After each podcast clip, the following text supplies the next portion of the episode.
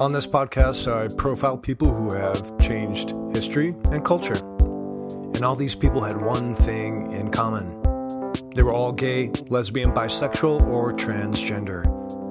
My name is Frank Howard, and welcome to Gay of the Day.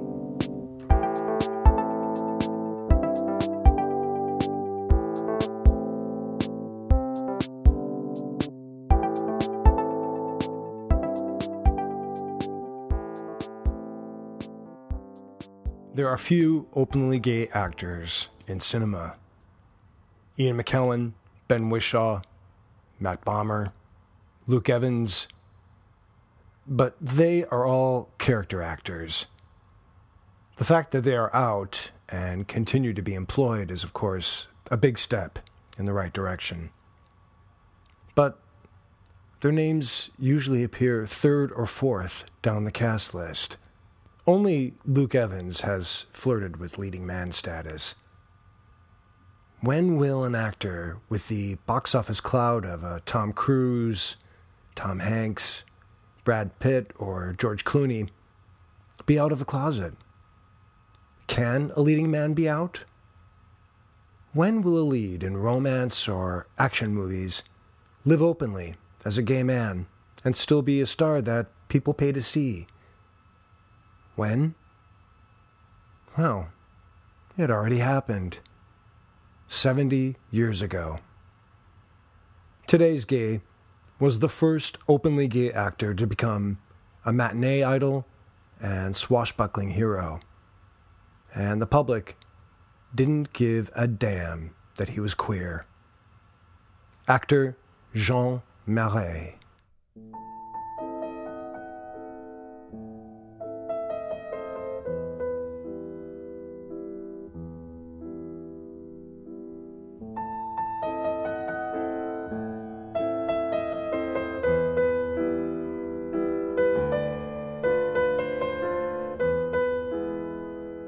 Born in Cherbourg, France, his father left the family when Jean was 11. His mother suffered from mental issues and was often in jail for shoplifting, leaving Jean and his brother to fend for themselves. At age 14, Jean showed up for school one day in full drag, entered his classroom, and sat in the front row. He was hot for teacher and hoped that this stunt would succeed in seducing his professor. It only succeeded in getting him expelled.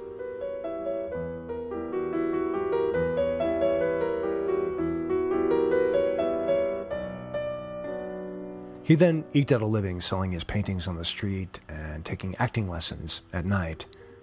Marais eventually won a tiny role in some play one night, film director Marcel L'Herbier came to see a performance and was gobsmacked when the beautiful, blonde haired, blue eyed Marais swanned on stage.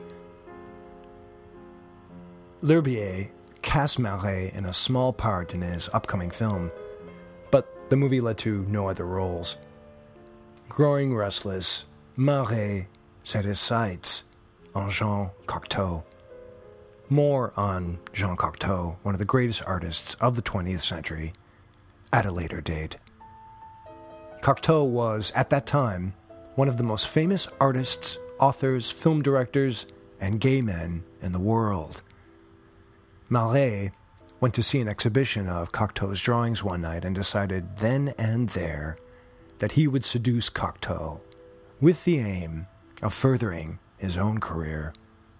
He did seduce him, and within days, he was staying at Cocteau's place. A funny thing then happened to Marais. He had callously entered into an opportunistic sexual relationship with Cocteau.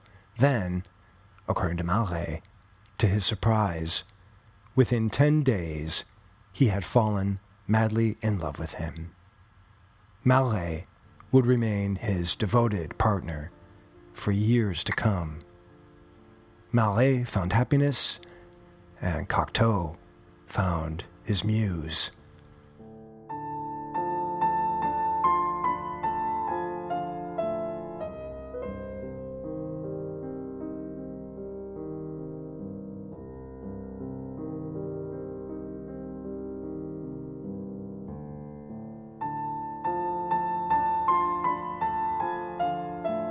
For the next 12 years, they were the gay it couple of the art world. Arm in arm at public events, giving interviews together, even appearing in glossy magazine spreads shown in tender embrace or relaxing in bed together at home. Their casual outness was remarkable, considering this was the late 30s and early 40s. They weren't making some grand statement about gayness, they were just a couple, a famous couple. Their love for each other invigorated both of their careers. Cocteau became even more prolific during his years with Marais, writing plays and film scripts for Marais to star in. What resulted from their collaborations was a series of films that are unqualified masterpieces.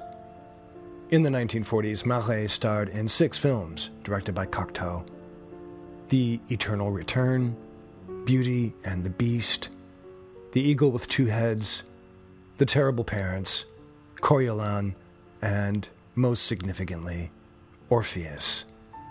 These films are towering works of art, and they would not exist if Jean Cocteau and Jean Marais hadn't fallen in love. Their relationship, though stormy at times, was a blissfully happy one. By the time of Orpheus, they were no longer a couple. The split was amicable, and the two remained best friends until Cocteau's death a dozen years later. In the 1950s, Jean Marais became a huge international film star in much more commercial fare than his films with Cocteau. A leading man in swoony romances and epic technicolor swashbucklers. All through this, he was still openly gay. Showing up at the premieres of these films with his new significant partner, American dancer George Reich, on his arm. Guess what? No one gave a shit that he slept with guys. People flocked to see his movies. Men wanted to be him, and women fantasized about him. Sure, this was France, but French nonchalance aside, this was a first in the movie business and a personal triumph for Marais. In the early 60s, when Marais was still drawing crowds at the picture palaces, Cocteau died, and a grief stricken Marais wrote two candid books about his former lover. The first was The Inconceivable Jean Cocteau, and the second was simply titled Cocteau slash Marais. In one of them, he writes, quote, I bitterly regret not spending all of my life serving Cocteau instead of worrying about my career. End quote. He worked well into his 80s. His last film was for Bernardo Bertolucci in 1996. So, back to the present. Could Marais have made the same impact in today's cinematic landscape? Probably, but it would take someone as brave, if not as French, to prove that assertion.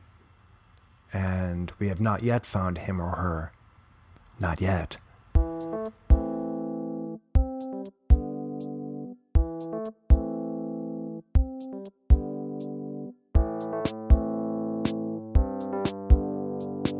Today's game, actor Jean Marais.